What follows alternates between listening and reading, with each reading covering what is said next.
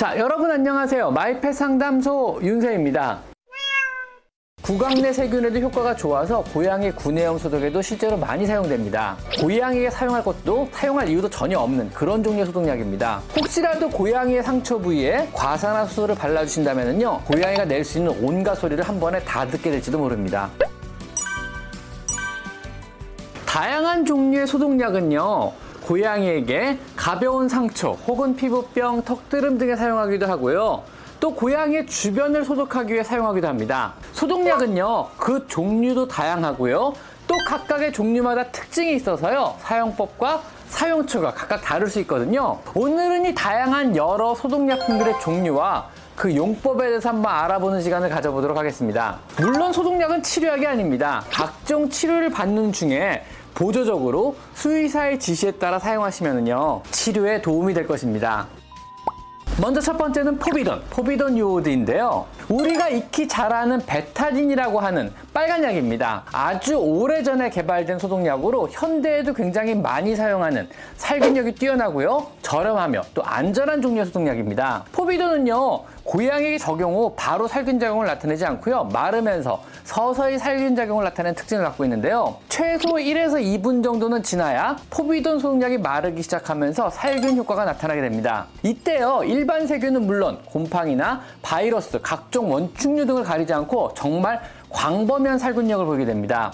살균 지속 시간 역시 굉장히 길어서요. 피부에는 적용 후에 약 6시간 정도로 상당히 긴 시간 동안 소독 효과가 유지되게 됩니다. 고양이에서의 사용은요, 뭐후 상처 부위 소독이나 가벼운 상체 소독 혹은 감염된 피부의 경우는 그 부위가 넓지 않고 부분적이라면 적용해도 좋습니다. 혹은 물과 희석해서요, 뭐 구내염 등의 소독에 사용도 가능하고요. 특히 곰팡이를 억제하는 능력이 뛰어나기 때문에 리곤과 같은 곰팡이성 피부 질환에도 사용하면 좋습니다. 실제로 병원에서는요, 수 술할 때 희석해서 안구, 즉 눈의 소독에도 사용할 만큼 안전한 편에 드는 소독약입니다. 주의사항은요, 요오드 성분이 들어있기 때문에 갑상선 기능 항진증 고양이에서는 사용을 하면 안 되고요. 역시 같은 이유로요. 갑상선 기능에 문제가 있는 보호자분은요, 반드시 장갑을 끼고 만지실 것을 권장드립니다. 그리고 역시 중증의 깊은 상처에는요, 이런 종류의 소독약은 사용을 안 하시는 것이 좋습니다. 마르면 끈적거리고요, 또 붉은색의 착색을 유발하므로 옷이나 가구 중에 묻지 않도록 주의해야 하고요. 고양이에게 발라주면은요, 완전히 마를 때까지 안고 계셔야 합니다. 온 집안을 돌아다니면서 정말 묻히고 난리를 부리는 경우도 있거든요.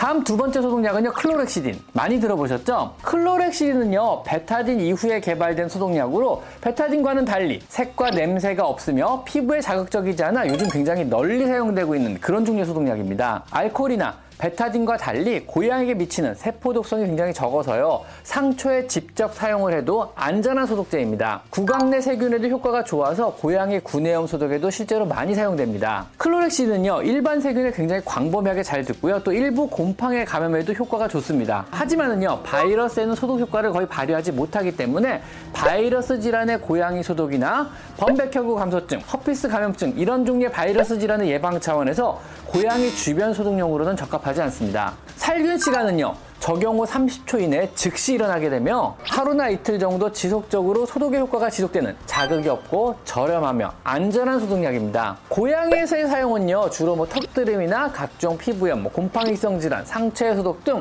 수의사의 지시에 따라 치료 중 보조적으로 사용할 것을 권장드립니다. 심한 턱드름에서는요 화장솜이나 탈지면 같은 곳에 묻혀서 턱을 가볍게 쓸어준다든가 구내염 고양이에서는요 꺼지에 묻혀서 잇몸에 가볍게 묻혀주는 것도 좋습니다. 곰팡이성 피부 질환에 에서는요 털이나 감염 부위가 너무 넓어서 연고에 적용이 어렵다면은요 스프레이통에 담아 전신적으로 뿌려주시는 것도 치료까지는 아니나 아주 약간은 도움이 됩니다. 또한 가벼운 상처라면은요 살짝 발라주시는 것도 감염의 예방에 역시 도움이 되는 소독약입니다.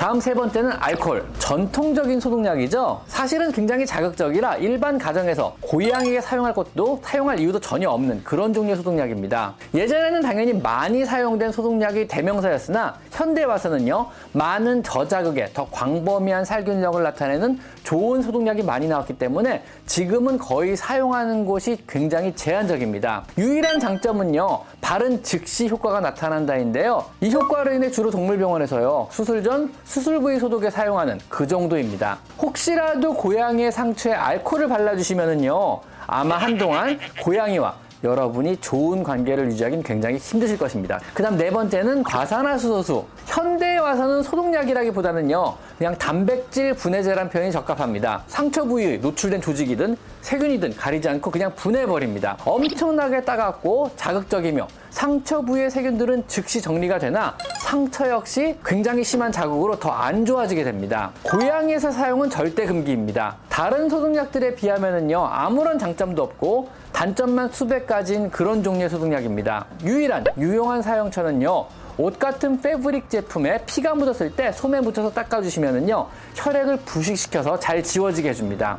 동물병원에서도요 그냥 옷에 묻은 아니면 우리 가운에 묻은 혈액을 지우는 용도 이외에는요 거의 사용을 안 합니다. 고양이가 몸에 묻은 과산화수소수를요 굉장히 소량이라도 핥아 먹어버리면은요 어마어마한 구토를 유발하기도 합니다. 혹시라도 고양이의 상처 부위에 과산화수소를 발라주신다면요 아마 고양이가 낼 수 있는 온갖 소리를 한 번에 다 듣게 될지도 모릅니다.